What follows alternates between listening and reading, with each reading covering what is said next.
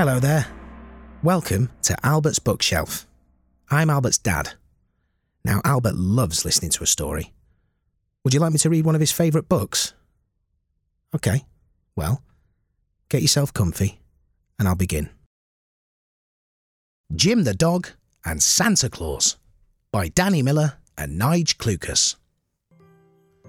It was Christmas Eve night in Jim and Tim's house, and they lay by the fire, which was roaring.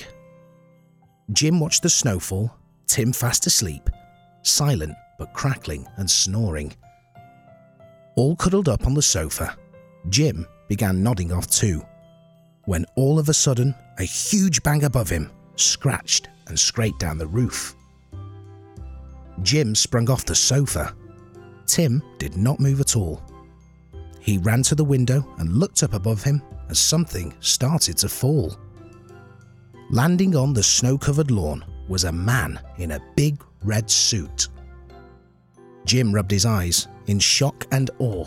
It was Santa, who was missing a boot. He rushed to the door and pulled down the handle, which was locked to Jim's frustration. He couldn't wake Tim, who stayed fast asleep. Then a small window grabbed Jim's attention. Over he ran to the crack in the window and nudged it up with his nose. With just enough room to wiggle through, out to the garden he goes. Poor Santa Claus lay stuck in the snow, with no chance of freeing himself. Jim looked around him, then up on the roof at the sound of Santa's sleigh bells. On top of the house stood the reindeer and sleigh, and Santa's missing boot as well. He tugged and tugged at his red suit sleeve and pulled as more snow fell. Santa too heavy for poor Jim to pull, unsure what the answer could be. Back in he went through the gap in the window for the tinsel off their Christmas tree. Dashing back out with a metre of tinsel, he places it in Santa's hand. Santa held on and Hero Jim pulled, but he still didn't budge. He was jammed. Jim was lost, unsure what to do, but knew asking for help is okay. He barked and he barked for his friends to gather and get Santa back on his sleigh. All little children were waiting on Santa to come and deliver their presents. From Ireland to England, China and Spain, to those who'd been good for their parents. Just as Jim thought he was all out of luck, animals crowded around. A robin, a squirrel, a cat and Wise Owl, and a badger that Wise Owl had found.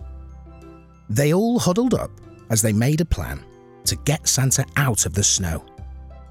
The owl and the squirrel took hold of the tinsel, and Santa said, Ho, ho, ho! Tie round my arms, then tie round my legs. You all pull, and I'll push. They did as he said, all pulling at once, but the badger fell back in the bush. Jim had an idea that would not fail, so dashed back into the house. Out with more tinsel and back to the group that had now been joined by a mouse. They tied more tinsel around Santa's arm, then Jim started digging him out. With the badger, the squirrel, the cat, and the mouse, and flying was Robin and Owl.